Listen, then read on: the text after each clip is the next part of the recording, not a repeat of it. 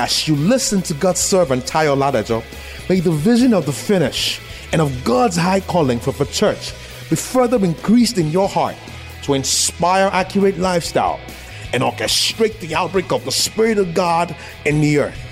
Be blessed in Jesus' name.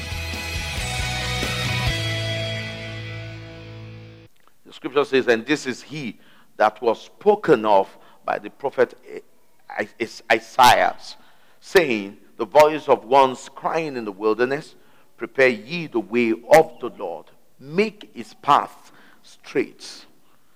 And the same John had his raiment of what? Camel's hair. You know what?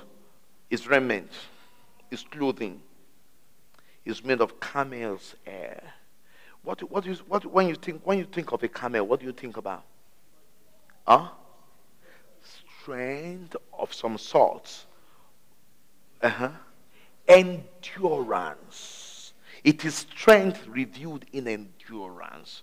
So the spirit of Elijah will bring forth endurance in you. God, amen.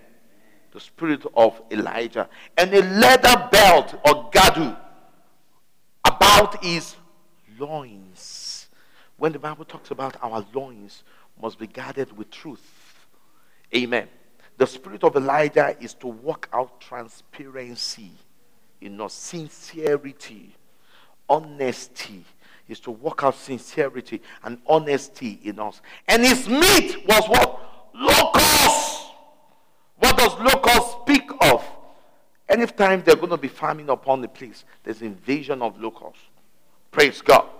Locusts speak of spiritual hunger when locusts invade the place, they heat up the farmland.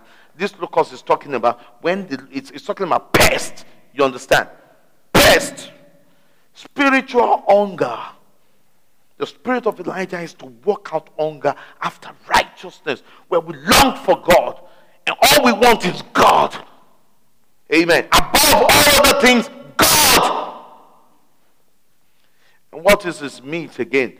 And his feeds on wild honey. Wild honey does not speak of milk of the word, it speaks of meat of the word. Give me solid word, solid food, so that I can be mature.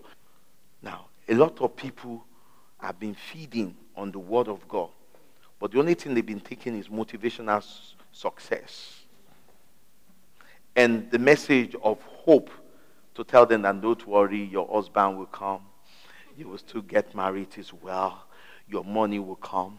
It doesn't matter what you go through now. We need that once in a while, you get it. We need the Holy Spirit to, encourage us. Let's always say encouragement. We need encouragement, you understand? Once in a while. But when you go to church first Sunday and they tell you that don't worry, your money will come, your money will come. It really doesn't matter what you go through now and all that. Then the next time you go to church, they say, Don't worry, it's okay, you will make it. It doesn't matter what you go through, you will still make it. You will still make it. Don't, don't. Eh. Then you go to church again and they tell you that your time, your delay is over. You understand? The time, eh, and that's all you. T- they are feeding you with only ice cream and chocolate, chocolate and cake. It will damage your health face some demon. You are not even dealing with CC devils. You're, you're now going after principalities and powers, enforcing the will of God in the earth. And then went out to Jerusalem and all Judea and all the region around him about Jordan and were baptized of him in Jordan, confessing their sins. But when he saw many of the Pharisees and Sadducees come to his baptism. Now, this is not a typical modern day, contemporary, metropolitan, you know, pastor. John the Baptist is definitely not. When you see people of great rank and influence and people of financial substance, man of timber of, and caliber, then you've been preaching before that get into the word, walk in the spirit, otherwise you will die in the flesh. And when you see those men, you say that it is well. The Lord is with you. The Lord is approve of you. You don't need anything. You understand? God accepts your person. You are blessed. Let somebody say, I'm blessed. Blessed in the city, blessed in the village, blessed out there. Then you change the message.